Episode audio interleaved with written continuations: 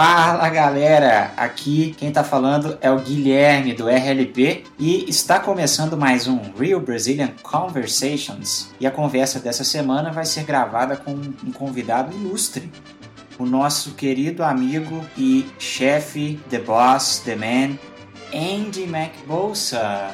Talk to me, guy. No, desta vez vai ser Andrés Barbosa. Andrés Barbosa? Sim. Quem que seria esse cara? É minha versão em espanhol. É a versão do Andy McBolsa em espanhol? Sim. E por que, que você tá falando espanhol, cara? Porque estou aprendendo espanhol e porque me gusta. você tá aprendendo espanhol, então? Sim, claro. Ah, então, interessante, cara. Por que, que você começou a estudar espanhol? De onde que veio esse interesse? Ah, então, cara, vou falar em português aqui. Talvez eu fale algumas palavrinhas em espanhol só pra ir treinando. Uhum. Mas a primeira vez que eu comecei a me interessar por línguas estrangeiras foi lá pela quinta série, eu devia ter uns 10 a 11 anos. Hum. Quando eu comecei a perceber a similaridade das palavras de português e espanhol. É porque a gente tem muitos cognatos apesar de ter os falsos cognatos também. Uhum. E foi aí que foi disso e também de mexer em computador, uh, porque na minha casa tinha computador desde os meus três anos de idade, isso era no ano de 1991, e os sistemas, não existiam sistemas em português, era tudo DOS, uh, o Windows também não era traduzido tal, então já tive o contato com, com inglês desde pequeno, Apesar de que eu tomei interesse foi só quando eu estava pré-adolescente já. Então, cara, e então você começou a estudar inglês quando era muito novo, né? É, o que, que você chama de novo? O que, que você chamaria de novo? Por dia? exemplo, 10 anos de idade? Não. É, olha, o inglês do ensino fundamental, que pega dos 9 né, até os 14 anos, mais ou menos. Uhum. Não, o inglês do ensino. É, final do ensino fundamental. Uhum. Então, é de 9 até 11 anos, mais ou menos. Uhum. Cara, a gente aprendia sempre a mesma coisa todo ano. Verbo to be, que mais? Cores, estações do ano. Vamos fazer eu perguntas. Isso, você é aquilo, isso. The book is on the table. é verdade, o, o, ensino da língua estrangeira na escola era bem fraco, né? Bem fraco. Eu me lembro de não gostar de inglês de jeito nenhum, cara. É, agora você adora, né? Agora eu gosto demais. Eu passei a gostar, eu já estava bem mais velho já. Uhum. Não era nem na pré-adolescência, nem na adolescência sequer. Eu já estava com mais de 18 anos. É. Mas é, a gente já tem um contato com o inglês para quem gosta de computadores, jogos, videogames, né? Assistir uhum. séries e tal. A gente tem um contato com a língua muito cedo, né? Então, usando várias coisas da tecnologia e da internet, a gente já tem um contato com a língua estrangeira. Agora, o espanhol também, eu acredito que faz parte um pouco também da região, assim, né? A gente tem, a gente é cercado por países que falam espanhol, né? Sim, é, tirando as Guianas, né?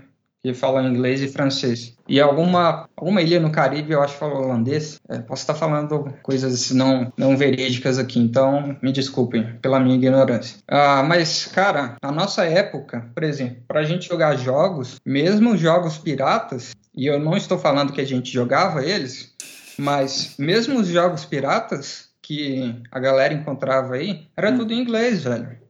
Não tinha esse negócio de traduzido ou legendado. Hoje, os videogames estão. Tem jogo que é totalmente é, dublado, né? Uhum. Tem até o, o jogo Mortal Kombat que deu uma polêmica por causa da cantora Peach. Hum. Fez o, a dublagem e o pessoal caiu em cima falando que ficou muito ruim. A dublagem ficou horrível, né? É. Mas enfim, é, sobre o espanhol, cara, agora sim tô aprendendo, tô, tô firme. Uhum. Eu, eu, já estava aprendendo um tempo atrás, porque eu estava trabalhando numa empresa em que eu tinha que falar em espanhol quase todo dia com alguém. Uhum. Ah, o básico eu acho que eu sei, eu acho que o básico é de, de boa. Agora eu estou trabalhando para construir vocabulário e pegar as partes estruturais da língua que, é, apesar de similares com, com o português não são exatamente a mesma coisa. É um pouco diferente, né? Sim, mas é, como a gente quase sempre menciona aqui, a gente costuma falar um portunhol. Portunhol é quando você fala português é, colocando o final das palavras como se fosse em espanhol. Uhum. Mesclando, né? Isso. Aí dá, dependendo da, da região da pessoa, né, do que fala espanhol, dá para dá para se comunicar. Mas tem, né, como eu falei anteriormente, tem os falsos cognatos aí, tem hora que confunde, né? É, confunde bastante. É, esse negócio de aprender espanhol pode ser, pode começar a ser interessante agora também, porque muitas pessoas aqui do Brasil, eu tenho diversos amigos, é, estão viajando muito para países aqui vizinhos, né? Argentina, Chile, é, Peru. Sim. Então, eu acho que esse turismo tem se tornado interessante também por conta do, do custo, né? Muitas viagens para a Argentina, por exemplo, e outros países ficam bem, bem mais baratas que talvez algumas viagens para a praia, para o Nordeste brasileiro. Sim, claro. Então, acho que isso pode ser bem legal. Particularmente, eu, eu não, não tenho muita noção assim de espanhol, embora eu tenha estudado na escola também. Eu lembro de alguma coisa, mas eu não, não, não tenho tanta afinidade assim com a língua, não. Entendi. E qual que é o seu ritmo de estudos? Meu ritmo de estudos é. Eu estou usando o Memrise, memrise.com, que é um ótimo site. Estou é, usando outro que chama The Mixer, para encontrar parceiros de, de línguas, né? E o italki.com. É um site também ou um aplicativo? Que também é para a mesma coisa. É o site e um aplicativo. Muito bom. Ah, eu acho que é legal a gente falar as razões para estudar a língua estrangeira também, André. É, inclusive, a gente gravou um episódio, que é o episódio 34, que hum. fala a respeito de por que eu devo aprender o português. Então, depois, se o pessoal quiser dar uma olhada lá no episódio 34, a gente gravou a respeito do, dos, das, dos motivos que você pode prestar mais atenção e se agarrar né, para continuar estudando a língua estrangeira. Então, uhum. claro que quem já está estudando já tem algum motivo, talvez já tenha algum motivo mais claro, né? Mas aí pode até ser, uh, pode até ser interessante também dar uma olhadinha porque pode ser que encontre alguma razão até mais interessante também, né? Sim, com certeza. Cara, para fechar aqui, só gostaria de compartilhar alguns pensamentos. Isso eu não pesquisei, tipo assim, é, é conhecimento que eu fui adquirindo ao longo do tempo. Uhum. Então, se eu falar alguma coisa errada, de novo, perdoem-me minha ignorância e podem me corrigir, coloca lá nos comentários, fala, André, você não sabe de nada, não sei o quê. Não importa, não. Vai lá. É, a Península Ibérica, onde fica a Espanha, Portugal e a região da Catalunha, né, que quer se separar agora, uhum. ela claramente teve a influência direta do latim. Uhum. E por que, então, que nem todo mundo falou espanhol na Península Ibérica? Você tem o catalão, que é uma outra variante, você tem o galego português, e você tem o português uhum. europeu, uhum. que depois veio para o Brasil e se modificou também.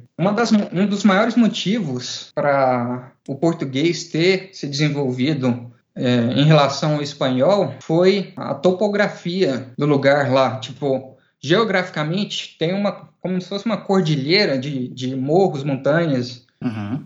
e tal que separa a parte da Espanha da parte de Portugal. Uhum, dificultando o acesso. Dificultando o acesso. Quando você considera isso por mil anos, é claro que as pessoas vão falar diferente. Sim. Né? Uhum. Assim como depois que o português veio para cá, depois de, sei lá, eu não sei quando que eles vieram para se estabelecer mesmo, mas depois de uns 400, 300, an 300 anos, estamos falando português que já quase deveria ser chamado de outra língua, né? Muito diferente, né? É, já pode, na minha opinião, já pode ser chamado de brasileiro já. Interessante, é verdade mesmo, cara. Muito bom você ter pontuado isso, hein? Beleza. Então é isso, André. É, para quem tiver interesse de estudar espanhol também depois, a gente vai, colo a gente vai colocar esses links que você passou aí para às vezes o pessoal ter é, acesso também, né? Sim, isso. Eu, eu conheço muitos, muitos uh, ouvintes do nosso site que às vezes conversam mais com a gente pelo, pelo Skype ou pelo WhatsApp. Muitos deles também estudam espanhol e até sabem falar espanhol também. Sim, sim, claro, por supuesto, porque aprendem normalmente espanhol primeiro que português. E se há pessoas que desejam uh, ter uma prática, prática comigo por favor, escreva um correio eletrônico para andré@reallylearnportuguese.com. Beleza, cara. Então fica assim, André. Um abraço para você, cara. Até mais. Um abraço. Tchau, tchau. Que te vaya bien. Obrigado. Gracias, chao. Chao. Nadie jamás ha escapado, ese compa ya está muerto. No más no le han avisado.